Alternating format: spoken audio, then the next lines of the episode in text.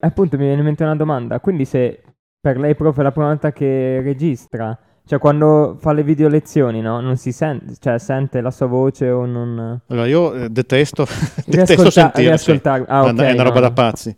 Eh, devo solo farlo per vedere se funziona Sì, tipo- tecnicamente, ma ascolto una lettera. Eh, ok, sente che si ha preso il volume, boh. Sì, yes. Ok, ok. No, era una domanda spontanea perché Eh, sì. chiaramente ne- neanche io da pro mi ascolterei tipo tre ore di lezione. Beh, però dopo. noi con la trasmissione Unity Podcast abbiamo iniziato Sì. a impa- abbiamo imparato ad No, no, no, ascoltarci ma- forzatamente, Ma il, disco- però abbiamo ma il discorso è che noi dobbiamo ascoltarci una puntata ogni settimana. Immagina il prof che magari ha 8 ore al giorno e ogni giorno, vero, quindi è vero. non è il massimo che ascoltare. È vero. hai te- cioè, non hai tempo proprio per farlo. Sì, sì, sì, sì. No, ma in realtà mi ascolto per vedere se ho detto delle castronerie. Allora, Ah. quello, no- non tanto per sapere se è venuta bene, ma perché ogni, ogni poco ne dico di castronerie. Capita a chiunque. No, le mie lezioni non mi piacciono mai. Ieri sera ne abbiamo sparate molte in realtà quando siamo venuti qua a registrare con un Mamma nostro compagno eh, per fare un po' di sparring. Ma oggi parliamo di cose molto più serie, molto più concrete, molto più belle. Eh sì, oggi diremo, cioè, concludiamo il nostro- la nostra saga di metodo di studio, apprendimento e insegnamento. Infatti abbiamo come ospite speciale il professor Zeno Gaburro. Se Welcome. si- eh, Benvenuto. Benvenuto. Grazie, grazie. E, E benvenuti a Unitiene Podcast per gli, per gli ascoltatori. Eh, Che dici? Lanciamo la sigla? Lanciamo la sigla. E allora? Sigla!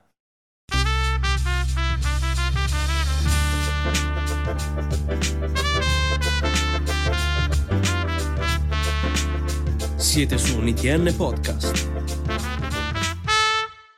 Eccoci, finalmente. Eccoci qua. Allora, devo dire che non abbiamo proprio parlato di questa cosa della saga, la spieghiamo proprio in due parole. Abbiamo parlato di metodo di studio, abbiamo parlato dell'università con eh, un ragazzo che è appunto un self-man, che si è fatto senza l'insegnamento accademico, abbiamo criticato l'università, l'abbiamo valorizzata. Oggi faremo altrettanto con il nostro ospite che è un professore dell'Università di Trento, appunto, e ma Mhm. Presentati direttamente, dai, così facciamo una mini presentazione rapida e dopo parliamo di quello che vogliamo parlare. Ok, allora mi chiamo Zeno Gaburro, sono professore associato al Dipartimento di Fisica e insegno fisica e ingegneria. Non so se questo è sufficiente. va bene. come- va bene. sì, es- Ed è il mio prof. esatto, questo è un plot twist per chi Ma- eh, ci ascolterà. eh, professore Di Diego, e oggi parleremo di cose interessanti di università, ricerca e della sua ricerca che dopo eh, approfondiremo magari un pochino per vedere eh, nel dettaglio cosa ha fatto e come eh, si è trovato nel mondo della ricerca. Esatto, vedremo anche il contesto universitario dall'altro punto di vista, perché ok, noi studenti abbiamo la nostra visione, ma com'è dal punto di vista di un professore vivere all'università? E com'era per un professore prima e dopo aver scelto di fare il professore e, aver fatto, e come vedeva il- l'ambito dei professori da studente ade- un- adesso e una volta. E sicuramente è una delle domande, anzi, se vuoi rispondere subito, come, come sentivi l'ambiente universitario da studente guardando i professori e l'ambiente dei professori da studente e adesso che è esattamente l'opposto, sei dall'altra parte? Sì. Ma eh, dunque dovrei dire che eh, mi hanno sempre affascinato i professori, forse sono stato fortunato, eh, ho avuto dei professori molto bravi, eh, soprattutto culturalmente, poi in realtà forse questo è anche un tema che andrebbe approfondito da un punto di vista umano, no, soprattutto quando ero studente io, non c'era relazione. Adesso forse leggermente di più, ma non tanto, e non si sa se questa è una cosa positiva o no, perché poi c'è il problema che devi, essere- devi valutare, eccetera, eccetera. Ma parleremo anche di Sì. metodo di studio, che ne abbiamo già parlato l'ultima volta, ma metodo di studio secondo appunto il professore, e anche di metodo di eh, d'esame, di valutazione, e che c'è, c'è- c'è molto da parlare, c'è molto da parlare. L'università a 360 gradi.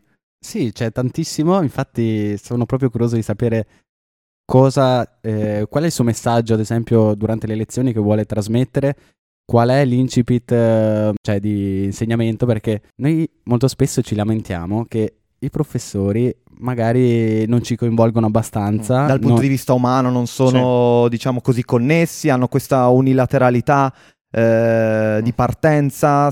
Quindi io vorrei partire con questa domanda. Secondo lei è dovere del professore o dovere dello studente a mm, trovare eh, la concentrazione durante la lezione e ehm, non la motivazione? Doversi appunto applicare al massimo durante la lezione, sforzarsi a concentrarsi e quant'altro, o è anche un dovere del professore a suscitare questo interesse? Dovere di team. Eh, nel se non c'è l'impegno bilatero, le cose non funzionano bene. Devo dire che io la maggior parte delle volte eh, mi alzo la, dalla lezione con la coscienza sporca, nel senso che mi sembra di non aver fatto abbastanza per questa, per questa cosa. Il problema è che non sempre ho abbastanza tempo per, di prepararmi e la lezione se non la prepari eh, non è facile e quindi ti rende questo discorso più difficile perché eh, è come essere un po' un attore, devi essere fluido, ma quella fluidità in realtà se non la prepari nel dettaglio non viene bene, almeno a me, e trovo sempre difficoltà in questo. Beh, ma comunque l'altra volta ci diceva eh, che lei appunto questa è, sua, il suo punto di forza, sì. la, natura- la sì. naturalezza. Sì. Cioè che appunto le piace far mostrare anche che sbaglia anche lei, è proprio questo, che lei si mette nel panni appunto anche dello studente e far vedere che un professore può sbagliare fa, fa capire che è questa la realtà dei fatti, non esiste la perfezione. Infatti, non so se vuole rispiegare quel concetto sì. che ci ha spiegato. Beh, eh, volevo aggiungere quindi questa cosa. Eh, secondo me, mh, almeno da un quadro generale da cui eh, vedo io la cosa dall'esterno, eh, mi sembra che ci sia più un lato umano all'interno della, della, sua, mh, della sua, didattica, ecco, in generale, che quindi fa vedere che, eh, considerandolo più un lavoro di team, sì. vi, c'è anche appunto il rapporto eh, tra professore e studenti appunto del corso, comunque del progetto di cui si sta parlando. Ecco. Quindi magari anche questa componente incide nella filosofia generica della didattica eh, che propone. Certo, allora sì. Il, la cosa importante che cerco di fare è di dire ai miei studenti, di, dire, insomma, di presentare l'argomento ai miei studenti esattamente come ce l'ho io. Eh, quindi eh, eh, questo aspetto che non mi viene sempre bene nel senso candito, frase per frase, una frase che si vede che è preparata, eh, improvviso come metodo un po', e questo naturalmente ha anche delle, delle, cose negative, perché non sempre la cosa mi viene fluida, eh, però eh, mi interessa che gli studenti vedano esattamente come la so, e quindi eh, il fatto di dover fare delle cose così al volo, eh, secondo me trasmette quello che effettivamente ho eh, nella testa io per la fisica. Dopo, a volte questa cosa non è eh, così efficiente, nel senso certi studenti, eh, e non è una critica verso gli studenti, eh, si stufano perché ogni tanto faccio degli errori. Eh, certo. E svolgo degli esempi e ogni tanto è un, è un, eufemismo, secondo me li faccio ogni lezione. E poi dico, eh, mi fermo un attimo e dico, oh, qui ho dimenticato una cosa, e aspettate, perché se vado avanti così succede che poi mi trovo in quel problema là. Dov'è che ho trovato, ho, ho iniziato a fare questo errore e vado su e lo, lo dico e eh, vedete qua, cioè, qui ho sbagliato perché effettivamente non avevo presente questa cosa. Ma non fa parte del gioco appunto della didattica che hai in mente, cioè lei insegna appunto, ha detto che insegna come le sì. è stata insegnata, come le è stata impartita, ovviamente sì. eh, poi rimuginata, eccetera. Però eh, nel gioco delle parti del, del corso dell'università sì. eh, lo studente comunque deve fare una parte, quindi ritornando alla domanda di prima, provando a rispondere io che non c'entro assolutamente nulla, eh, forse lo studente deve essere un pochino più attivo o comunque nella nella sua visione deve, deve, avere un ruolo centrale attivo all'interno della, della lezione. Eh, sì. Perché se l'errore è fondamentale, allora eh, sì. c'è anche... Allora, il problema un po' della materia è che è una materia difficile. È difficile anche per me. Ok. Eh, Diego, confermi? sì. Allora, cioè, tu eh, è stato a lezione stamattina? Sì, sì, Stav- la, allora... che ha finito la meccanica in due settimane.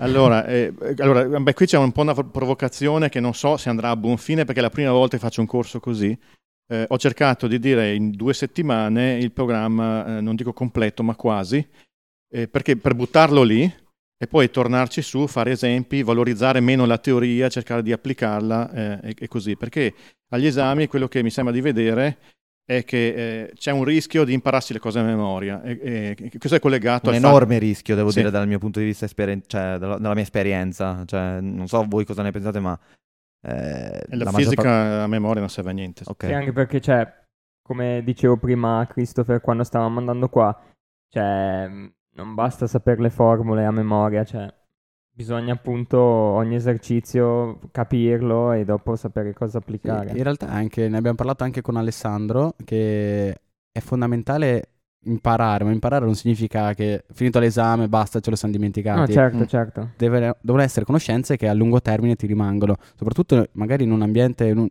mh, fisica immagino sia una materia fondamentale anche poi per chi vuole fare l'ingegnere. E poi magari parleremo anche nel, nel- Sì. nel concreto perché lo è. Quindi questo metodo che non ti fa imparare le formule a memoria, ma te le fa capire concettualmente, penso che sia molto efficace dal vostro pu- cioè per voi. Sì, anche, Sì, è vero, perché... anche perché, scusa se ti No, interrompo, tranquillo. Cioè, per dire, io ho esercizi di analisi 1, cioè, siccome io sono fuori corso, analisi 1 l'ho fatta due anni fa, credo. Cioè, comunque, anche se, cioè, se vedessi adesso un esercizio, magari mi devo solo leggere una cosa 5 minuti e dopo, cioè, lo so, lo so fare. Quindi vuol dire che mi è entrato in testa. Sì, hai fatto quel lavoro appunto autonomo di assorbire i concetti per poi poterli applicare dove, dove vuoi. E infatti volevo dire questo, Alessandro ci ha, ci ha impartito un- una cosa interessante che in realtà tutti gli studenti cercano di fare, ma secondo me unilateralmente. Mentre la differenza che noto eh, nel, nel metodo eh, suo è proprio appunto che, eh, cerca, che anche il professore cerca di impartire queste cose, perché solitamente il professore insegna in maniera unilaterale, dice questa è la materia, così dovete impararla e tu cercando di destreggiarti all'interno della materia stessa cerchi di assorbirne i concetti per poterli poi applicare, però alle volte sei costretto per una molteplici- molteplicità di motivi a impararli a memoria e il pun- appunto, come diceva Alessandro nella scorsa puntata che andate ad ascoltare, non serve a niente. E, e infatti vol- voglio capire bene questa cosa della didattica, no? Che eh, ha dentro anche l'esame un po' particolare. Parlacene un po', dai, che così capiamo. Allora, l'esame eh, che faccio io ha una parte fondamentale che è eh, corretta dagli studenti. Questa secondo me è la frase più importante. E in questo modo eh, io do degli esercizi agli studenti, i quali li svolgono in remoto, quindi possono anche copiare, possono telefonarsi tra di loro, possono passarsi i risultati. Naturalmente io incoraggio soprattutto a non andare a giocare a calcetto mentre il tuo amico ti fa l'esame, perché così non serve a niente. Però Certo. se sei insieme a uno che può essere più o meno bravo e eh, insieme si, si f- cerca di svolgere questo esercizio, eh, un, per me è una cosa didattica più che valutativa. In in realtà poi il sistema eh, gestisce anche l'assegnazione del voto e tutto quanto, però a me interessa che, eh, che la cosa venga svolta in modo costruttivo da un punto di vista didattico e, e poi è valutata dagli studenti perché in questo modo posso farne eh, tantissimi. Io faccio degli esami, eh, adesso non voglio dirvi dei numeri che vi spaventino, io eh, propongo durante il mio corso una trentina di scritti, e- che però eh, eh, sono scritti piccolini, sono come dei compiti in classe, anzi più facili secondo me. E il vantaggio è che ne posso fare tanti e agli studenti chiedo che ne facciano solo 8 sufficienti, quindi possono prendere zero di continuo durante questo esperimento. L'importante è che in 8 su 30 riescano a fare qualcosa. Però eh, quello che succede è che dopo un po' uno vede com'è lo stile, io non so se gli studenti si trovino e eh, chiamino i loro parenti, i bravi fisici a fare Ok. le cose, ma questo va benissimo, è incoraggiato quasi. Eh, perché eh, se voi vedete i voti che, che vengono fuori da questo risultato qua, eh, sono voti tutti fa- fascia alta, Beh, ma altissima. eh, scusa se la interrompo. Uno potrebbe pensare e dice: Ah, vabbè, ma allora è un metodo che cioè, privilegia chi copia e così. Però, appunto, come magari non- molti non sanno, è che appunto queste provette servono per avere un punto bonus a dopo due provette scritte che si Sì. fanno. Quindi, cioè, alla fine Mm, puoi copiare e copiare, ma che senso ha guadagnare magari 5 punti bonus su poi una provetta scritta in presenza che magari non la superi e quindi Sì. cioè, è inutile prendere 30. Allora, e- que- eh, quest'anno faccio così, perché l'anno scorso invece facevo proprio brutalmente, usavo come compito scritto solo questo, e quindi prendevano tutti i voti alti e dicevo, beh, siccome questo voto alla fine non è così affidabile, eh, facciamo un orale lungo. Eh, Quest'anno farò degli orali più corti perché abbiamo le provette, eh, quelle che chiaramente valutano quelle in realtà. presenza, sì. Eh, però devo dire che comunque il, il punto principale è che così lo studente eh, deve fare volta per volta qualche esercizio, lo fa con una certa adrenalina, non è proprio da esame, perché l'esame se lo sbagli non, non perdi quasi niente, però sai che vieni valutato e quindi lo fai con un altro stile rispetto a ti do una- un esercizio da fare a casa, se, se lo fai è meglio per te così impari, se lo faccio così non lo fa nessuno. Se invece facciamo una cosa che vale come un esame, un pezzo di esame, lo fanno in molti. Eh, tra l'altro quest'anno vedo che i numeri sono crescenti, siccome in teoria è tutto volontario, no? se uno non vuole farlo, non, non deve Può giusti- tranquillamente decidere Sì, di non. sì, di non uno può andare via per un mese, andare in Sud America, Ok. e gli, gli restano due mesi di corso e otto provette riesce a farle lo stesso. E uno anche può scegliere quale parte del corso gli piace di più. Approfondire di più. Esatto, e può prendersi i suoi, fare otto provette sulla parte di corso che gli piace di più e non fare le provette sul- sugli altri. Cioè, questo punto di vista è super stimolante. Il professore ti viene incontro dicendoti: Guarda, non ti piace questa parte del corso, non è fondamentale se poi mi studi anche l'altra parte, perché alla fine i concetti base, magari di quella determinata parte della materia, ti entrano e se mi diventi competente in quello, perché no? Perché meglio, meglio che niente, no? Certo. Penso che sia questo la. Certo, allora la cosa importante è che siccome c'è un metodo no, per fare gli esercizi, lo puoi applicare alla meccanica, all'elettromagnetismo, non è proprio la stessa cosa. In modo brutto possiamo dire cambiano le formule, però il tipo di ragionamento dovrebbe essere lo stesso. Se ti alleni sulla parte che ti piace di più, magari ti alleni più volentieri, ci- lo fai con più passione, poi l'altra non è che non sia importante, però se hai acquisito il metodo nel momento in cui ti servisse, ovviamente non è che fanno zero, eh, eh, soprattutto se uno fa provette solo su quel tema lì, gli dico, senta, all'orale mi, mi dica qualcosina Eh beh, beh, parte. l'orale è fatto apposta, è Certo, costruito apposta no? certo. per eh, verificare il tutto. Certo. Comunque, quindi dipende anche dalla specifica della la specificità della materia. Quindi Certo. la fisica ti permette anche di fare questo, questo tipo di, eh, di, di- di separazione, diciamo. sì, no? ma anche per quello che abbiamo detto prima, cioè non è importante impararsi tutte le formule a memoria, è, imparante- eh, è, È importante. è importante, è importante il metodo.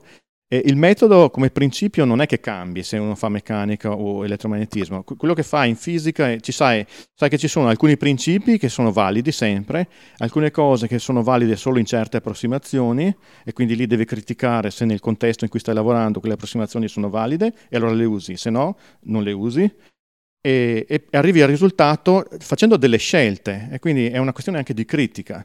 Una parte la usi, una parte no e devi sceglierlo tu. Se nel momento in cui impari questo sistema, se lo applichi alle, alla meccanica o all'elettromagnetismo, lo applichi nel- nella parte dove ti piace di più ed è meglio studi E più lei volentieri. valuta questo aspetto. Sì. Cioè, l'interessante è appunto che nella fisica ti permette di fare Sì. questo scalino.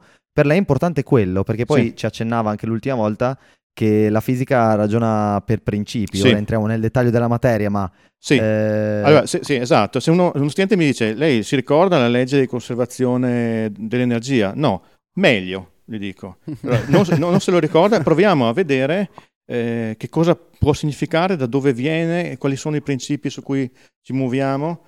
Eh, non me li ricordo. Allora, vabbè, allora, si ricorda le leggi di Newton? Sì, se uno non si ricorda le leggi di Newton, vuol dire che non ha... non guarda- posso passarlo, diciamo, Ok. è una cosa, è un po' come dire, faccio un'interrogazione in tedesco e non mi dice non so il tedesco. Eh, Eh, sì. Allora, eh, le leggi di Newton dice, ok, da- questi sono i principi, ci sono delle approssimazioni che possono valere nella, nella situazione in cui siamo? Lo studente ci prova, ma ci- può ragionare al momento, anzi, se ragiona al momento è più facile valutare, se fa un ragionamento giusto, naturalmente riesco Chiaro. a valorizzarlo. Quindi in realtà... Ecco, se- questo passaggio secondo me non viene appreso nel sistema universitario italiano in- nel complesso.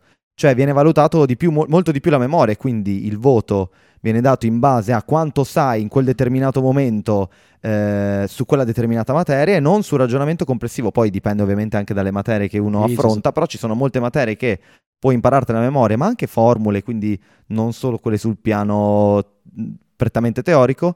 E quindi eh, hanno questo svantaggio, di, cioè questo approccio del mondo universitario, comunque di professori, perché come diceva lei, eh, ha- quando ha fatto l'università lei appunto trovava dei professori magari illuminati che avevano un'altra tipologia di approccio, comunque adesso, almeno dalla mia esperienza, non so poi cosa voi ne pensate, hanno questo metodo sulla valutazione Sì. della memoria. Il problema di questo è che poi dopo il numero eh, è un valore falso, il voto finale diventa un numero falso perché è un po' come le certificazioni linguistiche. Tu puoi prendere una certificazione, ma se dopo non la pratichi per due anni non vale più. Sta cosa, un 30, eh, può aversi valore in quel momento, ma dopo un mese magari non ti ricordi più quello che hai studiato perché hai imparato tutta a memoria, hai fatto, ti sei preparato esclusivamente per l'esame, però dopo magari non, è- non rappresenta la tua conoscenza. Lei cosa ne pensa, professore, dei voti? Dei voti o della, della memoria?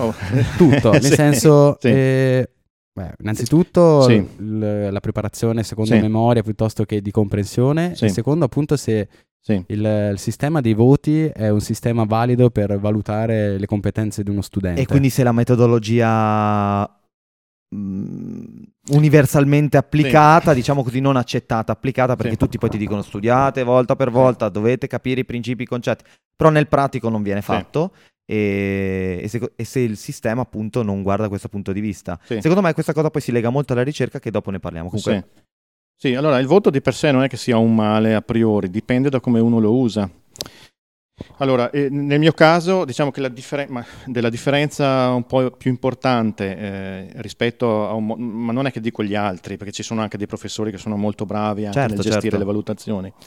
Eh, per me è molto importante che ci sia la possibilità di prendere zero, oppure voti tipo 5 trentesimi o cose del genere, con la penalità è il fatto che non hai preso 30, non ti sei tolto di mezzo l'esame. Però hai preso 0 e questo non vuol dire che ti devi ripresentare al prossimo appello. È molto importante che questo 0 tu l'hai preso eh, facendo la provetta eh, che, che puoi fare anche fra una settimana o anche meno, perché ne faccio due alla settimana, e ti puoi ripresentare, riprendi 0, va benissimo, non è una penalità, puoi uscire alla fine del corso che dura tre mesi con 30 e lode. Hai tante possibilità, tante cartucce per eh, eh, diciamo, fallire in maniera clamorosa per tante volte. Poi come oltre alle provette, cioè comunque sulla piattaforma ci sono anche esercizi, Sì, eccetera, sì. quindi...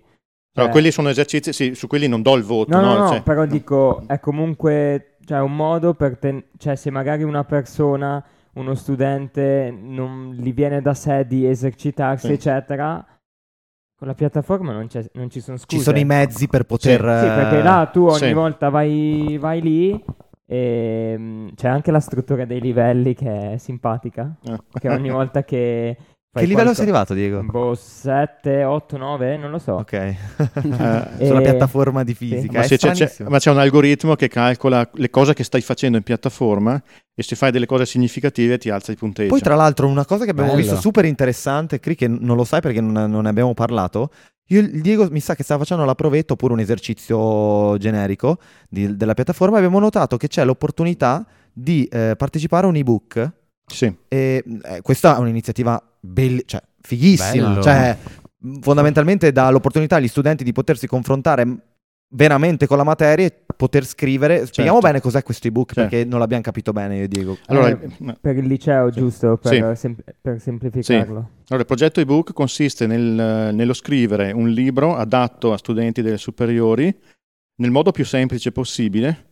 Eh, anche facendo dei voli pindarici, cioè, eh, io st- sto provando adesso, ho, diciamo che una copia di un primo capitolo, ho cominciato a metterla sul libro, ho detto per esempio potete fare così, e non mi è venuta bene, nel senso non mi, tro- non mi sembra troppo Non fantasiosa. piaciuta, ok. non, è, non è fantasiosa.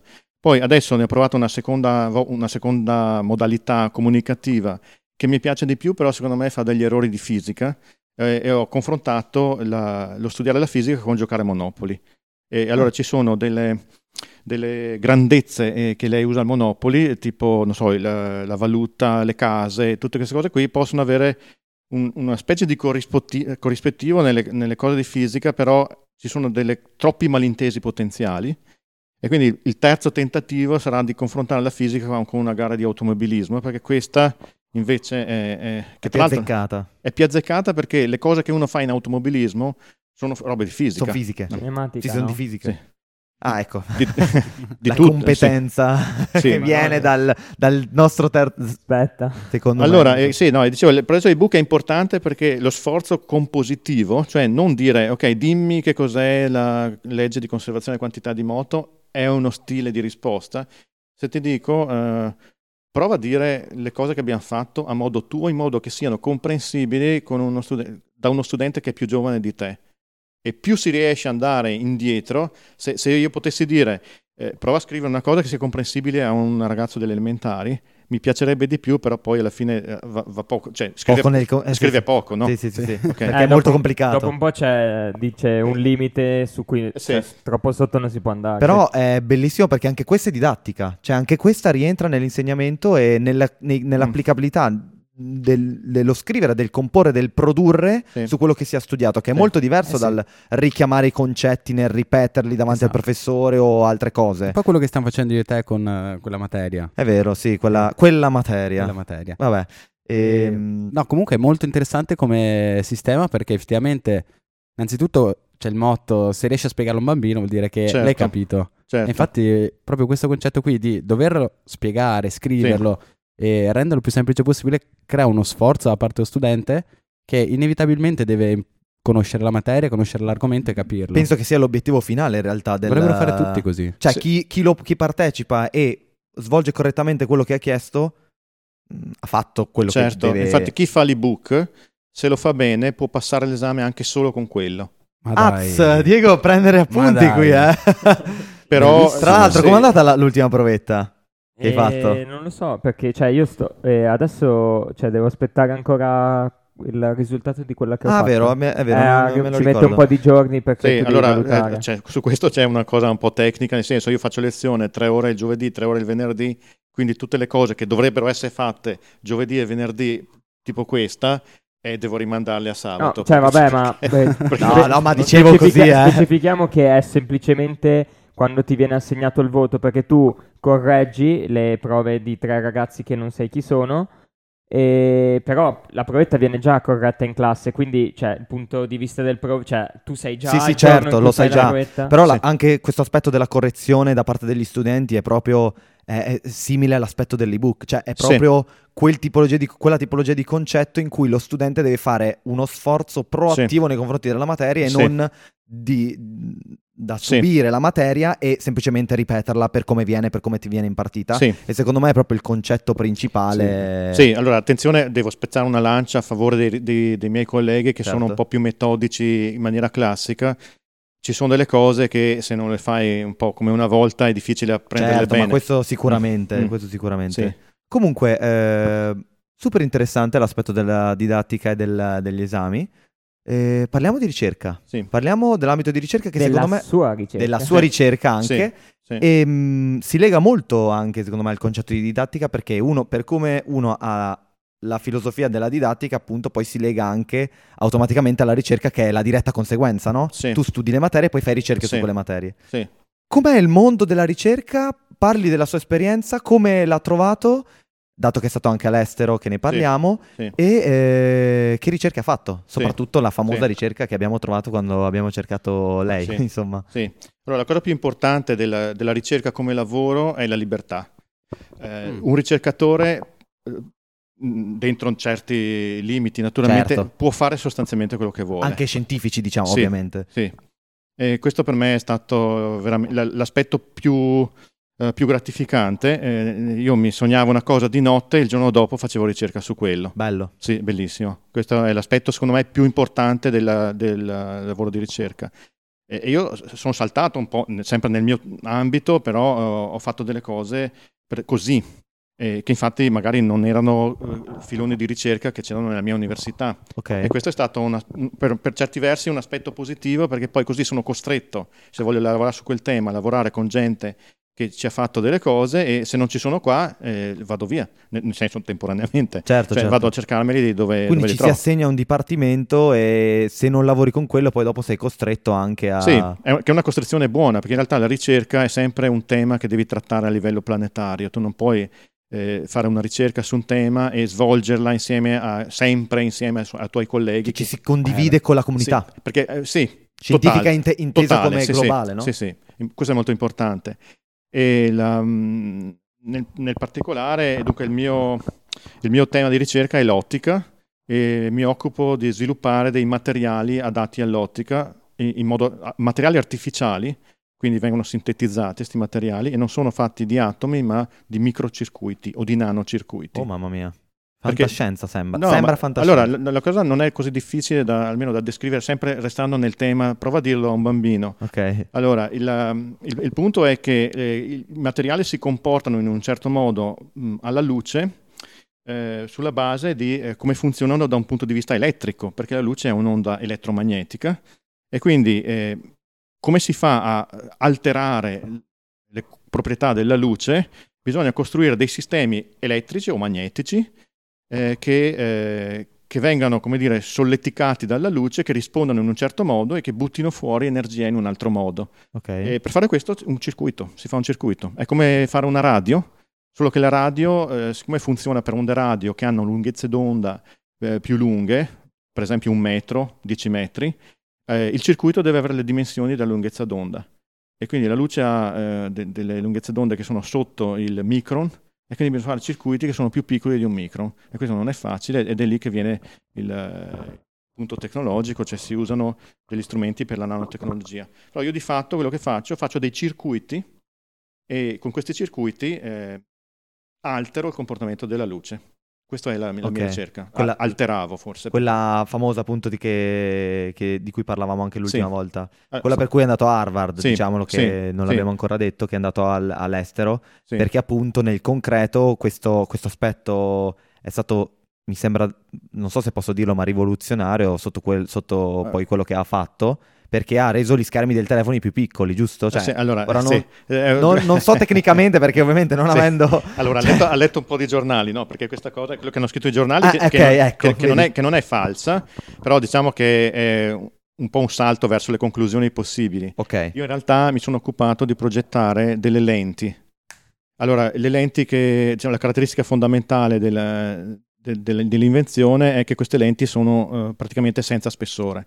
Sono circuiti spessi pochi nanometri, un nanometro è un miliardesimo di metro, quindi Oh, mia. in sostanza... non puoi neanche ri- immaginarlo, cioè è impossibile. Eh, No, come si potrebbe fare a immaginarlo? Eh, Penso che una cosa così non, non- non si possa Diego, immaginare. Diego, non lo vedete ovviamente, no, Diego è- sta facendo così con le dita, ma è Sì. impossibile, cioè Sì. non... No, ma allora, perché il punto è che le lenti sono fatte con circuiti e il circuito basta farlo fino abbastanza che ci passi la corrente. E quindi non è importante. no, le lenti classiche sono fatte per esempio con vetro con plastica e, e quelle hanno uno spessore, non so, di un millimetro se le fai piccole o qualcosa del genere. Eh, nel caso de- della- de- di questa invenzione è sufficiente che ci passi della corrente elettrica e quindi si può scendere a, a livello de- de- delle dimensioni che ci sono adesso nei microprocessori. Sì, Quindi questo ha permesso di avere telefoni sempre più sottili. Allora, in realtà allora, quello, quello è il doppio salto carpiato, cioè la lente è potenzialmente finissima, però secondo me eh, prima di arrivare a usarla eh, su, su un dispositivo reale ce ne vuole. Cioè, ma l'idea è interessante. è stata Sì. una bella ricerca, lo È diceva stata anche lui, è una stata bellissima una ricerca. bellissima la ricerca. migliore, eh, questa dunque, è stata una ricerca di eh, eh, un po' di più di dieci anni fa, eh, che è durata due o tre anni. Ho cominciato nel 2009 e ho finito nel 2012. E com'è Insomma, stata l'esperienza di ricerca ad Harvard? Cioè, Bellissima. Eh, ha un bel ricordo del... parola, strepitosa. Cioè, E quali sono le differenze di ricerca che ha notato tra, tra appunto Harvard e, e l'Italia, Allora, insomma? cominciamo a dire le cose positive di qua, Ok. Eh, se no, se no cadiamo nella rete di dire ah, all'estero le- ci sono un sacco di difficoltà all'estero. Le cose positive di qua è che noi culturalmente siamo a livello di Harvard, ok? Ah, per, ok. que- per quello che sappiamo. Che noi di- nei film così vediamo Harvard come... C- C'è il genio, il il premio no- Poi c'è anche da dire che è un detto che si dice qua, eh, noi la conoscenza che facciamo ah, in Italia, si dice un po' perché si è orgogliosi dell'Italia e basta, Sì. e non per altro, però ci confermi che... Sì, sì, da un punto di vista di preparazione, cioè, quello che eh, i ricercatori, i professori sanno da un punto di vista di conoscenza scientifica nel mio caso, ma immag- non, non ho ragione di credere che non sia altrettanto Certo. valido anche sugli altri fronti, è che noi siamo molto preparati. Eh, secondo me eh, è un po' difficile, eh, come dire, unire tutti i puntini. Allora è importante saper fare il lavoro di squadra, è importante eh, ricevere soldi. Eh, ma può dirlo anche ad alta voce perché mi sembra... Cioè, l- la ricerca rappresenta il progresso dell'umanità. Se non Sì. viene pagato quello, non so Sì. cosa dovrebbe essere pagato. Sì, cioè, cioè, allora, senso- non dico tanto personalmente, perché in realtà cioè, siamo pagati poco oggettivamente, però quella è una cosa che si potrebbe superare. Problema Parliamo sempre dell'Italia, giusto? Stiamo Eh, parlando... Sì, stiamo perché parlando no- dell'Italia, sì. I nostri stipendi sono più bassi di quelli che vengono pagati all'estero. Mediamente sono più bassi. Però non è quello che ci ferma. Il problema che- ci ferma è eh, i mezzi, ma anche un po' lo stile del... Lo stile di lavoro. Sì, lo stile di lavoro. Quindi gli investimenti che si fanno dal punto di vista della ricerca ed è una cosa che si viene dibattuta Sì, continuamente in ogni ambito sì. e, e i rapporti umani. Sì, i rapporti umani, eh, che non è che siano meglio in, in America, eh, diciamocela tutta. Ci sono delle cose che in Italia sono molto positive. Per esempio, noi abbiamo un senso critico, o, o soprattutto un senso di criticare, forse, che è più giusto dire così, elevato. Ok? elevatissimo. Allora, questa cosa qua, eh, usandola bene, sarebbe un'arma in più.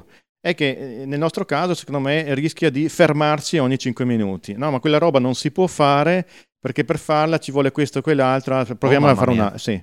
A volte bisogna buttarsi, intende? eh? A volte bisogna buttarsi, rischiare, non dico le figuracce, ma eh, Vabbè, chi fa fisica sperimentale in realtà la figuraccia è in- innata nel mestiere stesso, perché Ok. è un- esperimento fallito è il leitmotiv. Quello che succede nella vita di un ricercatore sperimentale soprattutto è che uno per dieci anni prova una cosa e non riesce e poi un bel giorno invece riesce. Eh, Che, anni... eh, come ci aveva raccontato, era quello che succedeva, che, che è successo a lei, no? a Nel me, senso che eh, quotidianamente. improvvisamente... Mm.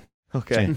Quotidianamente. Allora, que- allora, questo, allora, cioè, que- perché è difficile gestirla bene sta cosa qua? Perché uno che ti paga, per esempio, ti chiede fra un anno, "Allora, cosa hai fatto? Ho fatto questo, eh, non mi è riuscito, vabbè, ti do una- un altro milione, un milione all'anno è una Sì. fantascienza. No, sì. no, hai, Cioè, hai- hai sparato un Questo è davvero, questo è davvero Sì. fantascienza. Eh, sì, sì, esatto. Allora, eh, fra un anno dice, cos'è- co- cosa hai fatto adesso? Ma eh, l'esperimento non ha ancora funzionato. Allora, sai, uno che ti paga dice, eh, non, è, non è facile. Allora, quando tiriamo fuori il feedback, era- è la domanda che ti Eh, fanno? eh, s- s- sì, allora eh, diciamo che l'aspetto, eh, l'aspetto però magico del ricercatore è quando l'esperimento funziona. Certo. Cioè tu schizzi... Cioè, Sei il migliore del mondo. Ma sì, ma anche, ma anche dentro. Dici, ho Eh, lavorato sì. dieci anni su una roba che non ha funzionato, quei cinque minuti che tu fai la misura e vedi sull'oscilloscopio il grafico che prende la piega che volevi, e porca miseria. Cioè, Cioè, è l- una soddisfazione è intellettuale impagabile, impagabile. Ok. impagabile. E questa in cosa- America viene riconosciuta di più, quindi... Eh, allora, sono pronti a rischiare di più. Eh, forse questa è la, la- È la definizione giusta. Sì, La chiave. sì. Eh, allora, ci vuole naturalmente la trippa, eh, bisogna pagare, no? Cioè, Per- eh, per- certo. eh, rischiare la trippa, però eh, secondo me, eh, secondo me c'è, C'è più, più coesione e più riconoscimento. eh, è, è più voglia di buttare via soldi, per- se vogliamo met- metterla giù così. Forse ne hanno anche di più, eh, Eh sì, anche, forse. è anche Forse- normale. forse sì. eh, forse. Sì, ne, ne- Ehm, ne hanno anche di più, sì. sì. Eh, una cosa invece che eh, io critico molto spesso all'Italia quando parliamo di queste cose, al sistema universitario italiano, è proprio che c'è una sconnessione, non solo dal punto di vista della presentazione agli studenti del mondo della ricerca, infatti molto spesso gli studenti dicono no, non voglio fare ricerca perché mm, alla fine viene pagato poco, Sì. il solito discorso." Sì. ma proprio non c'è il contatto, non ti mostrano cos'è, lo viene a scoprire per vie traverse, non capisci neanche come funziona il sistema ed è una delle principali critiche appunto. Io vengo all'università anche, c'è questa strada che è molto importante comunque nelle discipline in cui studio e non me la presenti, poi No, infatti. dipende ovviamente anche dalle discipline, stiamo parlando, tu parli Sì, prettamente per mm. la tua materia ovviamente, Sì. quindi ok. Però eh, probabilmente c'è anche in altre discipline e anzi sono sicuro perché ho parlato anche con altre persone di altre facoltà e noi ad economia lo vediamo. Ehm, quindi c'è questo distacco e all'estero invece c'è più coinvolgimento. Eh, Allora, mm, anche lì eh, bisogna essere cauti perché la, eh, la ricerca in fisica naturalmente è ricerca di alto livello, altrimenti non è più ricerca. Certo. Eh, certo. Eh, allora, eh, purtroppo nel nostro caso c'è, c'è un periodo, come dire, di apprendimento, di incameramento dei concetti che, che richiede tanto tempo, eh, però è vero che se uno mettesse un po' sul tavolo, anche così a livello descrittivo, un po' in modo divulgativo la ricerca, uno dice, ma ok, mondo affascinante. E dice, ma quella, roba lì che è un po' così noiosa da studiare, la- l'oscillazione di una molla, per esempio, tra- parlavo col preside del superiore e ho detto, ma quando è che smettono di fare le molle nel corso di fisica? e, e- e dicevo, Perde, è vero. eh sì.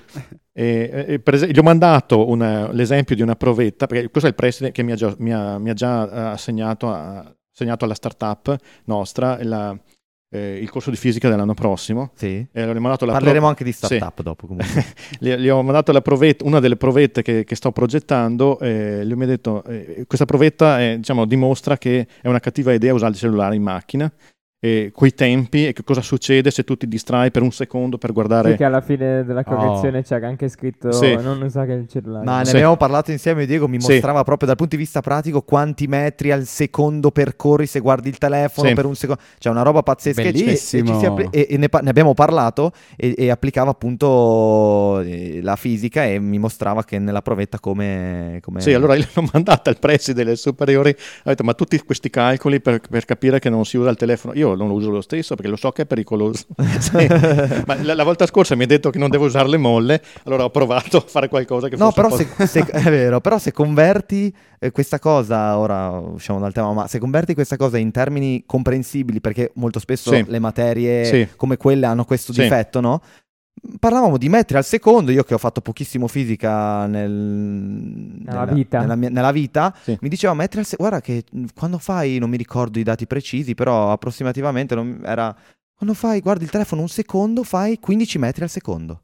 Eh? A 50 km orari, non mi ricordo se... Allora, Eh, sai che l'hai beccato? L'ho beccato? 15 metri al secondo Eh, sono vedi, eh, ma 50 perché mi ricordo orari. che Beh, Diego l'aveva comu- fatta giusta. comunque vero? te lo insegnano anche a patente. Vero, cosa. vero, infatti- Ma non me la ricordo, non me la ricordo. Io me lo ricordo. Ah, ok. beh, Devi moltiplicare per 3,6. ok, Eh, a pa- esatto. ecco, a patente non ti insegnano, Sì. cioè siccome non hai una calcolatrice sotto mano ti fanno fare tipo... Delle cioè, approssimazioni. Esatto, Sì. esatto. Eh, vedi, Però, però- que- quello che ti dicono di giù sulla patente è che quando freni eh, va col quadrato della velocità.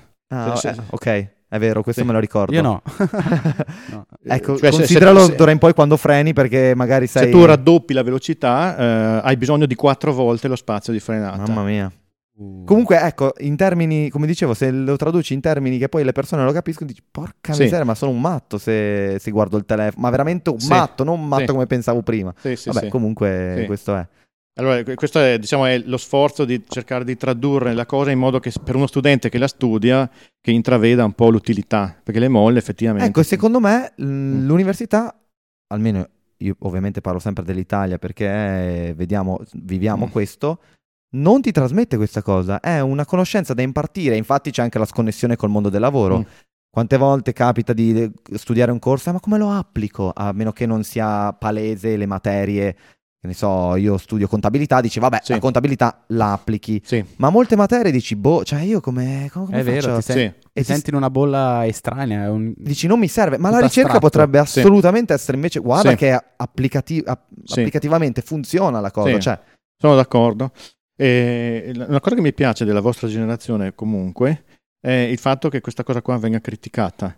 Eh, eh, con- nella mia generazione era un po' più facile, facile tra virgolette, studiare delle cose tipo molle, cose del genere, perché ci fidavamo ciecamente dei, pro- dei professori e quindi le studiavamo e basta. Adesso eh, questa consapevolezza è interessante perché può guidare verso una transizione, verso una cosa migliore. Bisogna stare un po' attenti a non buttare via alcune cose che magari nelle... alcune cose sono eh, faticose da fare Ma ed è un po' come allinea- allenarsi alla maratona, cioè se uno vuole allenarsi alla maratona deve fare magari tre ore di, di- di- di esercizi noiosi, però se hai la consapevolezza, questo è importante e secondo me voi sapete farlo meglio. Ah. ringraziamo, cioè Sì. speriamo, anche Sì. perché è una c'è cosa che... fiducia. Sì, sì, perché poi ci sono delle cose che criticherei, però non so, non so- no, no. ma critichi pure, Sì. vogliamo sentire, cioè, Sì, a volte no, eh, eh, questo atteggiamento critico che è di per sé positivo, a volte eh, Eccede. eccede e dice quella roba lì non la facciamo, magari è una roba molto interessante culturalmente e come fondamento, eccetera. E io ho avuto, in Italia meno, in Italia gli, gli studenti sono più preparati a studiare.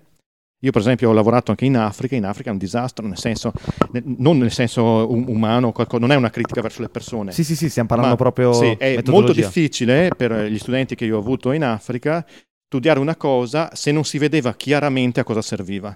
Ah. E cu- questo è, naturalmente nella fisica è- può, può essere una cosa che ostacola un po', perché alcune cose bisogna un po' impararle È prima. tipo l'el- cioè, l'elettromagnetismo, cioè non vedi... Eh, eh, l'elettromagnetismo, finché c'è, c'è la parola elettrico e dici, vabbè, forse questo mi aiuta a fare qualcosa di elettrico e questo serve. Eh, anche la meccanica, in realtà, vuoi costruire una, una macchina, devi farlo. Eh, però eh, in Africa, eh, quello secondo me dipende dal fa- da, un, da un problema di fame mentale, eh, nel senso io ho bisogno di risolvere dei problemi domani. Sì, eh, nell'immediato. Ah, immediati, Sì, eh. sì, sì, Sì. sì, è vero. Al- Aspetto allora- super interessante quanto l'ambiente intorno quindi condizioni Sì. questo, questo Sì. aspetto. E loro sono magari meno, cioè più stressati, hanno mille altri problemi e quindi Sì. dicono, cioè io devo... Eh, esatto, Oppure cioè, come arrivo domani qua che oggi sono venuto a piedi, invece domani eh, ci metto È mezz'ora più in macchina. professionalizzante, si può dire. Allora, eh, sì, adesso ti dico in Africa cosa è successo. Io quando parlavo di startup, i miei studenti immediatamente stavano attenti con gli occhi inchiodati e eh, ab- abbiamo fatto degli esperimenti, ma abbiamo aperto, non so, un negozio di frutta e verdura. Che bello, bellissimo. Sì, Hanno eh, più iniziativa Allora, il pro- concreta. sì, il problema è che stavamo facendo un corso di ingegneria. allora, Ok. eh, eh, eh, eh, questo è un po'... Eh, allora, Dici, ma non c'entra molto. Ha, dov- ha dovuto ridimensionare magari Sì, quello che voleva pe- fare. Però io come insegnante mi sono sentito più di successo a vedere che i miei studenti, dopo è fallito tutto comunque. Ah, vabbè. No. Ma Sì. l'importante è provare, l'importante è fallire. Eh, sì, sì, allora questo diciamo da noi si può fare anche a un livello che in certo senso è anche più interessante perché possiamo fallire cercando di fare qualcosa di elettromagnetico eh, molto sofisticato, però eh, nello stesso tempo se funziona eh, non è che eh, cominciamo a far soldi, non adesso, Sì. mentre i miei studenti eh, cominciavano a far soldi con questa frutta e verdura. Eh, era bellissimo, avevano intitolato il negozio, c'era scritto, eh, come si chiamava? Eh, eh, un- uno dei miei studenti e c'era Zeno nel nome, dei- eh, era un onore per me. Sì, sì, Se- sì, sì. Io avevo, avevo un negozio che col mio nome ha... Dal punto di vista dell'insegnamento Sì. e dell'impartizione delle Eh, sì. conoscenze, Dove- questo per- è l'apice. Per curiosità, dov'è che era andato ad insegnare in Africa di preciso? a Mauritius, Ah, che è, un- è una, è una strana Africa Mauritius. Ma il motivo per cui eh, il progetto era interessantissimo, era stato lanciato da un gruppo di scapestrati di Stanford, e tra cui c'era anche un ghanese che era un po' il capo del progetto, e quindi lui aveva un interesse anche da un, diciamo, da un punto di vista umano. Eh di- beh, certo. eh, per sentire più vicino a lui la situazione. diciamo. Sì, sì, è stato aperto a Mauritius perché a Mauritius ci sono praticamente tutte le religioni del mondo e non litigano, primo, quindi ci sono musulmani, ci sono induisti, cristiani e non litigano. Diciamo litigano a un livello meno. accettabile, non, non si mettono le bombe. E poi ci sono Ok. poche tasse e poi è molto attrattivo per le persone che vogliono. se- quando mi hanno detto vieni a fa- aprire un dipartimento di ingegneria a Mauritius, sono salito sull'aereo il giorno Ha dopo. aperto un dipartimento di ingegneria per la- a, a Maurizio. Eh sì, ma tra l'altro in un progetto... Complimenti, no, cioè, no- incredibile. ma è una scoperta continua. no, non ne avevamo professore. parlato? Non ne abbiamo parlato No, l'ultima no. volta. Allora, eh, ho passato due anni fighissimi perché quando dico sono stufo di, di fare ricerca vado al mare, 12 mesi all'anno. ok, Allora, dopo un po' eh, effettivamente eh, e rompe. dai, e dai Eh, a sto mare c'erano palme e tutto, ma C'è do- niente da fare. almeno, almeno una sciatina qua e là. Invece il problema di Maurizio è che la stagione è costante, è bellissima, però dopo un paio di mesi... Ok. Però il mare, ragazzi, che mare. Che bello. Mm. Magari dopo, quando si stufa di insegnare, si fa sei mesi là quando è inverno. Cioè, Sì, eh, quando fa è inverno. l'alternativa, no? Quando Sì. è inverno va lì che è l'estate e poi torna qui l'estate. Sì. Potrebbe fare così. No, ma poi c'erano cose in catamarà, cioè cose veramente stratosferiche come attività. Culturalmente abbiamo due mondi completamente, ma anche proprio in realtà praticamente due mondi completamente diversi. Ma e dal punto di vista della didattica com'era? Cioè, sono pronti ad impara- a, imparare tutto oppure ci sono dei, dei punti? Allora, so- sono affamati di sapere, però come ho detto prima, eh, più di noi. Cioè, se tu li insegni a fare qualcosa che domani riescono a applicare e aprirci un'attività che frutti finanziariamente, non li scolli. eh. Il problema è se vuoi insegnare qualcosa tipo da libro. sì, Se- di fisica, per esempio, è difficilissimo. Perché che è la sua passione poi in realtà? Eh, cioè il sì, lavoro sì, passione. sì, certo, io se no avrei fatto dell'altro, se non mi Certo. piaceva Eh, ma, esatto, mi collego a un'altra curiosità. Ma cioè, a lei le è sempre piaciuta la fisica? Cioè, da quando è piccolo? O quando è che ha sviluppato questo interesse? Mm, Domanda interessante. Io mi sono iscritto in ingegneria elettronica perché volevo diventare un programmatore. Il, il primo esame di programmazione era il secondo anno, ho preso il voto più basso in assoluto del- di tutta la mia carriera universitaria. allora lì ho cominciato a farmi un po' di domande e ho chiesto al professore, ma io ero appassionato di programmazione, come mai hai preso? "Eh, perché non è ordinato. Ah. Eh, allora questa cosa mi ha fatto pensare, questa risposta. Ho detto che cos'è che posso fare eh, essendo una persona incasinata che però funzioni eh, con la scienza, la fisica. La fisica è È fatta, per, è- è- fatta per persone disordinate. Ok. Dico, forse siamo... è la tua strada? Possiamo magari, che ne so... Allora, non guardate la mia scrivania, tutte queste cose, le cose collegate all'ordine. Mia moglie ormai è- ha, ha- ha gettato la spugna. ok. Eh, no, cioè, io con te non, non parlo più perché no. Eh, però perché la fisica, eh, come dire, richiede l'idea strana che ti viene, quindi eh, in realtà il disordine eh, ti aiuta a collegare le cose, perché casualmente ti mette vicino delle cose. C'è più creatività e quindi... Eh, sì, diciamo, è, è un ambiente più positivo per far fisica, il disordine. Sì. Io, un fisico ordinato, non, non ho tanta stima a priori. Pregiudizi, de- Quindi, deformazione professionale. Sono se- sulla buona strada. Segreto, quando andrete a fare l'esame, vestitevi strano, così almeno È vero. dimostrate che siete sbagliate, disordinati. sbagliate i bottoni della Sì, camicia, sì, sì. fate cadere la penna mentre scrivete. No. Va bene, ehm, secondo me un altro punto interessantissimo, eh, non solo mh, abbiamo parlato di ricerca, di didattica, le start-up. Cioè, mh, collegare eh, la didattica a, mh, a quello che fa appunto dal punto di vista delle start-up di investimento, proprio Sì, mi sembra quasi anche un'impartizione umana, que- cioè dire guardate a me interessa la fisica, l- la didattica, con la fisica ho già fatto il mio, perché come ci dicevo l'ultima Sì. volta sto parlando eh, da- da- dalle ultime cose che ci aveva detto e ho fatto la ricerca bella, mi, è- mi ha dato soddisfazione, la didattica è l'altra cosa che mi piace, voglio provare a fare queste Sì. questo spirito iniziativa. In Italia non c'è, l'università non te la dà, secondo me. Io lo Sì. dico sempre categoricamente, Dal L'università non ti dà il tempo né la voglia né neanche gli strumenti, o, meglio, ci sono gli strumenti, però sono nascosti, passano per vie Sì. traverse, ci sono Sì. gli esami da fare, le cose da fare, Sì. devi studiare. E quindi un professore universitario che invece fa l'opposto, ti porta dall'altra Sì. strada, secondo me Sì, allora io favore. naturalmente non sono in grado di dirvi adesso se voi come studenti avete... Secondo me sta migliorando sta cosa e soprattutto in Trentino. In Trentino ci sono tante opportunità. È vero. Eh, a me questa cosa però non è venuta, eh, hai detto bene, non è venuta in Italia. eh, mi- so- eh, I responsabili principali sono gli africani, perché eh, con questa eh, adrenalina che avevano di far cose che portassero eh, un beneficio E finanziario, di rischiare tutto quindi, perché alla eh, fine... eh, rischiano poco perché non ha niente. no, ok. Cioè, i beh, miei cioè, studenti, i miei sì, studenti, sì. chiaro. Sì.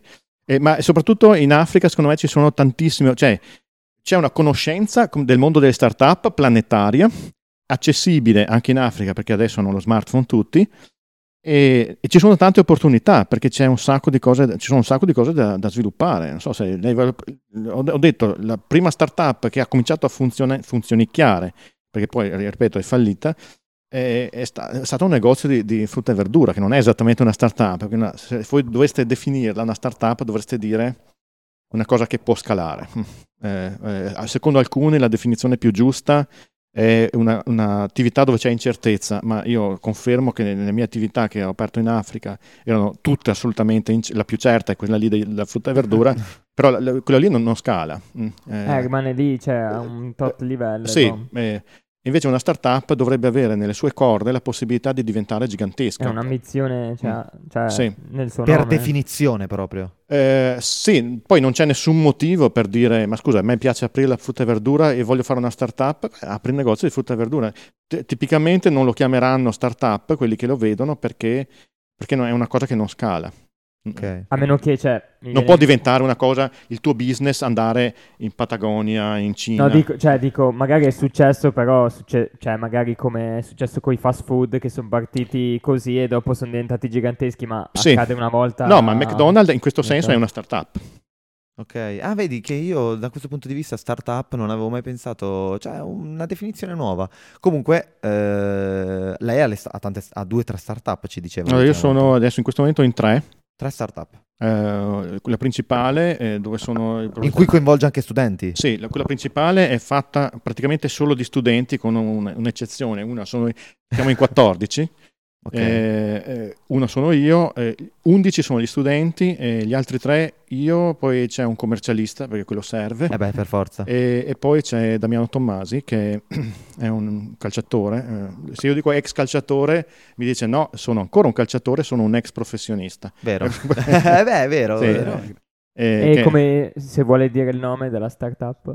Eh, Cadillac. Cadillac. Cadillac, che è la contrazione di cardia e didasco riarrangiato in modo da diventare palindromo.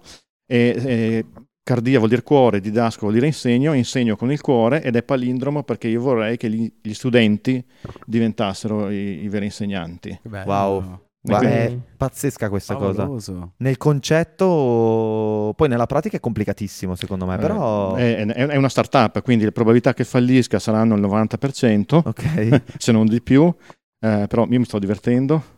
Anche perché in questo momento non sto facendo ricerca, non più perché ho trovato alcuni showstopper, eh, soldi, possibilità di fare carriera, perché poi diventa un problema. eh, se non sblocchi la procedura di progressione entro un certo limite, soprattutto all'estero, che è il- la zona in cui ho lavorato di più, poi è, è sempre più difficile. Che forse questo è un downside, appunto, che dopo una certa età non considerano più, o meglio, se non consideri, hai meno possibilità di... In America zero. Zero. Sì, Questo è un downside dell'estero, appunto, stavo Sì. dicendo, no? sì. Sembra tempo per mettersi in gioco. C'è sempre tempo per mettersi, mettersi in gioco, però purtroppo all'estero guardano più... Che poi in Eh, ottica di sviluppo lo capisco, perché ovviamente i giovani hanno più possibilità... Sì, no, eccetera. tu puoi, puoi cambiare posto di lavoro e tutto in America, se hai cin- la mia età, Certo. 56, eh, però devi essere piazzato. Già devi avere... Tu non puoi iniziare una carriera da 0 a 50 anni. Mentre qui, eh, no- no- non, non lo consiglio naturalmente. Sì, chiaramente. Eh, mentre qui, diciamo, un cinquantenne che non ha fatto carriera è, no- è normalissimo, per cui puoi Ma stare... anche uno studente, eh, e secondo me è molto triste, cioè nel senso veramente pochi poi dopo come studenti riescono appunto a entrare in startup Sì. perché ci sono- ce ne sono poche di iniziative, sarà il Trentino, non lo so, ma non credo, secondo me appunto dicevi il Trentino di più, Sì. è proprio il sistema universitario. Cioè non... Sì, eh, perché non è una- eh, storicamente non è una cosa connessa all'università, è la- il mondo della startup. Se voi prendete le, le startup più interessanti, c'è eh, Apple, eh, non, non era un universitario, no? Di- anzi, il contrario. eh, esatto, ha ma molte storie, anche ma- ma Zuckerberg è tornato più Cioè, tardi, no? Zuckerberg era, tra l'altro era a Harvard e ha mollato lì Harvard perché è riuscito a fare una startup. Eh, quindi in realtà la mentalità di uno startupper non è tanto universitaria, è una, una mentalità di rischio. Però in America, eh, dicevamo anche l'altra volta, è più importante aver fatto cose di questo genere nel curriculum e quindi aver lavorato oppure aver creato startup, progetti, eccetera, piuttosto che avere la conoscenza. Parlava l'ultima volta Sì. appunto del, È importante, dottorato, sì, no? è importante come, non vorrei dire più importante. Eh, se un, un professore, perché que- questa è una cosa importante, se un professore universitario in America è uno che è riuscito a fare una startup e magari avere una exit molto buona, tipo l'ha venduta, che ne so, a Amazon, in, in ingegneria questa cosa qua gli fa fare un salto di carriera. Ma è ragionevole, perché io se sono un ingegnere ho voglia di eh, essere, eh, come dire, indottrinato da una persona che è in grado di prendere dei rischi e portarli in fondo con successo.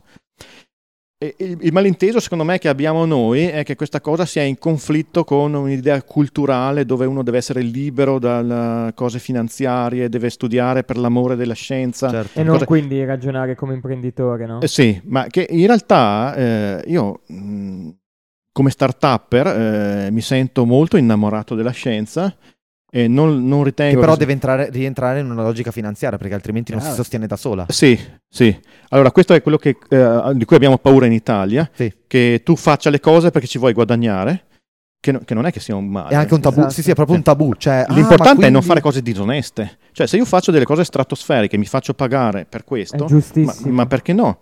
Infatti, Le, Sì. le- le faccio bene, so- sono consapevole di farle bene. Eh, ma è- una proprio una- questa cosa è una cosa proprio italiana che se uno fa più soldi di te non va bene mai, mai. C'è sempre qualche dietrologismo, no? Eh, beh, c'è qualche idea che tu sei uno attaccato ai soldi e che, che- che può avere un fondamento, però io, eh, gestita bene sta cosa qua, io non ho conosciuto eh, professori, start-upper eh, che non fossero persone interessanti in, in America. E, Voleva collaborare con tutti. Apriamo una startup subito. Sì. con, con chiunque. Allora, ripeto, è una, è una cosa un po'. non è proprio su- sullo stesso piano, perché di solito gli start-up sono meno interessati, è vero, a- alle alle cose da un punto di vista culturale, però ci sono dei professori che sono molto bravi scientificamente e che dicono: Ascolta, perché non facciamo anche una startup su questa cosa e magari usiamo anche delle cose abbastanza elaborate da un punto di vista scientifico. E questa cosa è, è è molto valorizzata e quindi uno si sente anche in grado di farlo. E comunque è, è possibile fare ricerca e, e senza avere una startup e senza puntare a, a diventare miliardari. eh, quindi Certo, certo. Beh, l'obiettivo, ok, è rientrare in una logica finanziaria, ma comunque è cercare di sviluppare quello che Sì, sta creando, allora, no? attenzione, att- sì, attenzione, la, la- la cosa finanziaria, questa è una cosa che dicono tutti gli start-up di successo. Se tu fai una startup per far soldi, sei sicuro che fallirà. Certo. Ti deve, deve essere la passione che ti spinge, poi il- la parte finanziaria è un byproduct. Cioè, Sì. tu, eh, siccome lo fai bene e se, se riesci a farla bene, scala e diventa grande, e fai soldi. E... È il doppio della soddisfazione. Sì, però eh, a quasi nessuno dei grandi imprenditori di successo interessa a priori, eh, se prendi anche Elon Musk, eh, il suo stile di vita è assolutamente normale. Ma anche Steve Jobs, come si vestiva? Con i jeans, Sì, sì, non- cioè, ma Poi- anche... Soprattutto esatto, chi dopo lancia una startup così, anche di successo, molto spesso l'obiettivo non è in sé guadagnare, perché poi vanno reinvestiti Sì. in altri progetti e Sì. questo alla fine ci guadagnano tutti. Sì, perché Elon, Musk ne ha aperte Sì. 3-4. una Sì. persona che ha idee, ha creatività e vuole effettivamente sviluppare qualcosa, dobbiamo lasci- lasciargli l'opportunità di farlo, perché effettivamente Sì. dopo ci giovano tutti. Sì, certo, io, io penso così. E come avviciniamo gli studenti al mondo? della- perché alla fine comunque eh, si parla di mh, cose tecniche, alle volte eh, ci vuole molta conoscenza e quindi gli studenti sono molto probabili. Tu stesso hai detto che è una startup con 14 studenti. Come Sì. si avvicinano gli studenti? Se l'università non deve fare questo ruolo eh, o, o non ce l'ha culturalmente?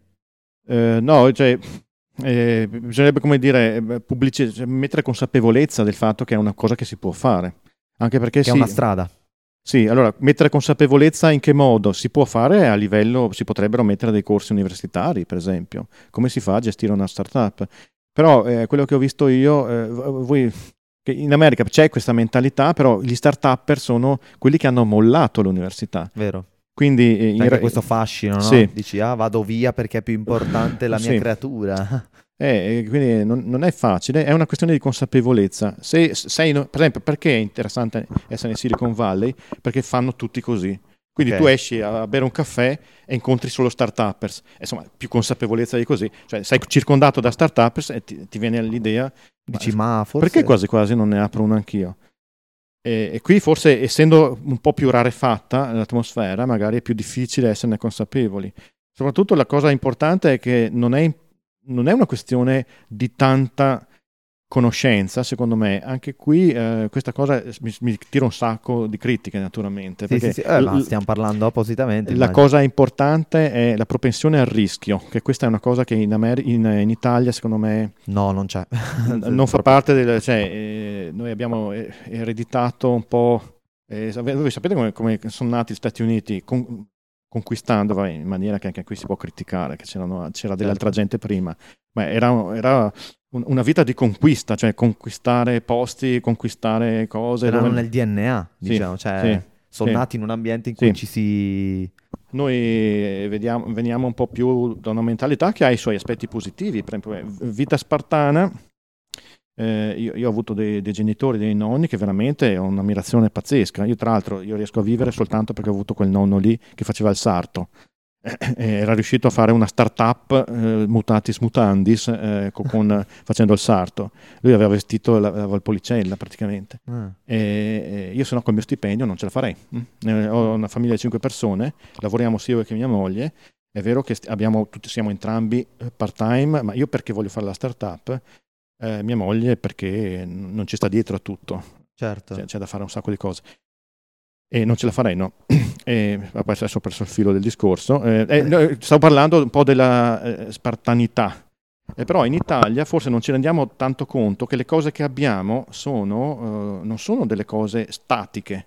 Cioè, se io in questo momento ho, che ne so, eh, 10.000 euro, non è che ho 10.000 euro, devo stare attento a spenderli perché poi se ne spendo 1.000 dopo ce n'ho 9.000. Quello che dovrei fare è dovrei spenderne 5.000, non 1.000, in una cosa che potenzialmente Si potrebbe crescere Sì. in futuro. e non sono tanto fiducioso sugli investimenti di tipo fondi bancari, perché poi lì naturalmente, a parte che vanno su e giù, no? E Certo. adesso con i tempi di guerra, per esempio, lì ci perdi. Ma eh, sono gli altri che gestiscono il tuo denaro. Invece la- lo start-upper dice, io voglio investire il denaro in modo che frutti, ma lo investo su di me. Eh, questa è la cosa importante, Certo. perché poi se ho una startup mia, ma io faccio alle 4 di mattina se necessario, se è una startup mia, se sono i fondi degli altri, vabbè, se, se- se- quando sono stanco. E questo è il punto, eh, cioè avere questa cosa di rischiare i soldi tuoi invece di comprarti eh, la macchina più bella, ti compri una Panda e quei 5.000 euro che risparmi ci apri una startup. 5.000 euro sono perfettamente sufficienti per partire. Chiaramente ci vuole l'oggetto ovviamente della startup. Eh non sì, è che, cioè, L'idea. Ci vuole l'idea.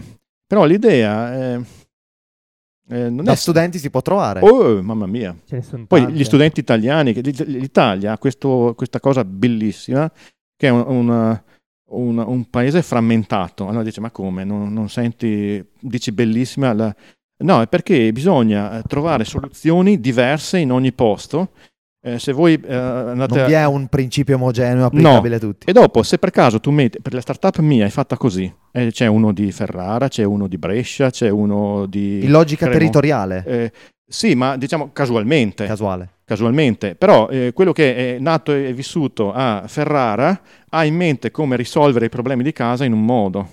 Eh, e questo è il bello della diversità italiana. La, la cucina è la firma di questa bellezza. Cioè, noi abbiamo la cucina, Vero. non, non c'è, non c'è- non c'è storia. Io sono stato in vari posti del mondo, Mauritius, eh, che- che- Ma l'Italia. non, non c'è storia. Non Quando c'è- si torna a casa a mangiare è un'altra cosa. eh, se tu metti insieme un, un napoletano, un, un bolognese, eh, un, un veronese, vabbè, noi facciamo il cavallo per esempio, abbi- abbiamo un vino decente, non siamo gli unici, però li metti insieme, viene fuori una, cioè, una mensa, una mensa in- in- in- inconfrontabile.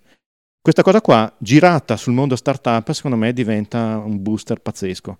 Noi se, se avessimo la possibilità di... E io, eh, la, la mia startup, ve l'ho detto, cioè, ma ho detto delle città non a caso, uno di Cremona, uno di Brescia, un- uno di Trento, uno solo- due di Trento, c'è uno di Trento e uno di eh, Pergine, ci sono io di Verona, eh, Tommasi è eh, delle montagne veronesi, però è, è un romano di, di squadra. eh, Sì. eh, Ok. Eh sì. Eh, Forse non abbiamo spiegato nel dettaglio che cosa fa la startup che- di cui hai parlato. Fa didattica, ma in che senso? Cioè, eh, Didattica un po' come la, fa- la- tento di farla in classe, però cercando di risalire la china verso le superiori e pos- senza limite. ok. Se riusciamo a farla per le superiori, proviamo con le medie. Se riusciamo a farla con le medie, cioè gli studenti che valutano loro stessi alle medie è una cosa un po' come fai? Dici, Sì, ma- è È, un- difficile. è ancora un po' un'utopia, dice. Più che altro non Però, le eh, sì. competenze, uno... Sì, certo. Eh, diciamo che il- eh, la cosa importante è il ruolo, cioè fare in modo che lo studente si senta eh, la cosiddetta ownership. Ok, quindi avere anche lo scambio professore-studente, cambio di ruolo, no? diciamo Sì, tra poi- virgolette. sì, allora, in, in Africa, per esempio, noi non eravamo professori, eravamo facilitators. Cioè il nostro ruolo era quello di fare in modo che i nostri studenti avessero delle persone che gli aiutassero a esprimersi. Ok. Eh, Cioè, c'è meno questa logica autoritativa, sì, gerarchica, eh, allora, diciamo. sì, allora vi dico che con la fisica funziona poco sta roba. Perché è importante, c'è, un, c'è un- un sacco di conoscenza che da solo, sì, ce la- ce la- l'abbiamo costruita da soli la fisica, però da, da Newton in poi, da, da Galileo in poi. Ok. Prima c'è bisogno di imparare... E se no ci metti Eh. 4 secoli. Eh sì, devi, Ah, devi rifare tutto quello che loro Sì, hanno allora non è, non è efficiente, è Ah, meglio, no. è meglio fare un travaso in qualche modo. Purtroppo dobbiamo chiudere. Sì. E allora per chiudere, eh, poi se vuole Sì. potrà, eh, potrà venire di nuovo a parlare anche magari di qualche tema eh, nel- nello specifico, Sì, perché seco- a noi è, stato piaciuto super tantissimo. interessante. super è proprio un interessante. peccato dover terminare Esatto. così. discorso della didattica a livello, eh, a livello universitario, ma anche negli altri ambiti, ci sarebbe ancora molto da- di cui parlare. Abbiamo parlato di ricerca, super interessante anche quello. Mondo startup molto collegato eh, più che altro per le iniziative che non vengono espresse molto nell'università. Allora, So già cosa vuoi chiedere. esatto, eh beh, vabbè, uno perché c'era scritto, non fare il fenomeno, eh? no scherzo. Ehm, qualche consiglio agli studenti? Un messaggio agli studenti. Un messaggio di chiusura. Sì, Qualcosa che vorrebbe tramandare agli studenti. Esatto, cioè con questa chiacchierata, perché lei ha fa- si è fatto delle aspettative, immagino, no? E de- quando ha deciso di partecipare, cosa ha pensato? E poi un'altra domanda, siamo una startup noi, quello che stiamo facendo? Di, boh, Eh. così, di curiosità volevo sapere. Eh, dipende, allora, è più facile, eh, incredibilmente è più facile rispondere a- Alla sec- alla, alla seconda, dipende da qual è l'obiettivo. Se l'obiettivo è... beh, perché una radio, come radio o come gruppetto No, di noi vorremmo, in realtà quando abbiamo creato un ITN podcast, podcast abbiamo detto, eh, ci piacerebbe crescere, magari Sì, fare... Sì. eh, un, pod- un podcast ha, ha le radici di essere una startup, perché il podcast può arrivare in tutto il mondo. ok, Quindi, eh, diciamo, potenzialmente lo è. se parlassimo in inglese dice che così sarebbe più... Sì, vabbè, c'è il problema della lingua, certo. Però se non è, non è l'attività podcast che è limitata, non dice, vabbè, sto, funziona da Dio in, in Italia, aspetta che proviamo a mandarla in Germania, un- a, aprire una succursiale e lì parleranno in tedesco. Certo, certo, E, e bastano magari altre tre persone. chiaro. Cioè, eh, avere poche persone è un'attività molto ampia. La scuola degli studenti è difficilissimo. Se io avessi questa risposta saprei come fare didattica, ma tutte le mie cose sono esperimenti e la maggior parte fallisce, nel senso che non mi fa ottenere, no- non è che faccia ottenere a me, non fa ottenere, diciamo, socialmente L'obiettivo che si è preposto Sì, la Sì, startup. eh, non ho trovato l'uovo di Colombo. Ok. Eh, quindi eh, sapete che sono, mi sa, poco in grado di darvi una cosa sensata. E qualche Poco- consiglio generico allora? Cioè, mh, che ne so, un qualco- un- anche un luogo comune va bene. Sì, no, ok, chiudere. genericamente eh, non preoccuparsi della valutazione, Ok. c'è un aspetto tecnico che bisogna passare un esame, quindi io ero maniaco del 30 quando ero studente, quello, mm, se uno prende 30 e gli piace allora benissimo. Se uno riesce a, fare, a essere nell'ambito che gli interessa, va avanti a 18 e riesce a studiare delle cose, prepararsi su delle cose che hanno a che fare con quella roba lì, però non te le chiederanno mai l'esame, alla grande su quella, su quella traiettoria lì. Ok. Cioè, Ottimo consiglio. Io direi Sì, che è fantastico. Siamo tutti. assolutamente Eh, ringraziamo d'accordo. molto. e- Ringraziamo Grazie a molto, voi. professore. Grazie a voi, un. Un'altra puntata, se vuole, appunto, Ah, su un a tema eh, specifico. piacerebbe qualcosa del tantissimo, chissà che non troviamo veramente l'uovo di Colombo insieme. Eh, magari, molto Esatto. volentieri. Perché è un'operazione di team, per, per sapere Eh se una cosa funziona. Vero. Mm. E allora, grazie di tutto, grazie per averci ascoltato e alla prossima. Alla prossima. Alla prossima. Grazie, ciao. Ciao. Ciao, ciao, grazie a voi, ciao.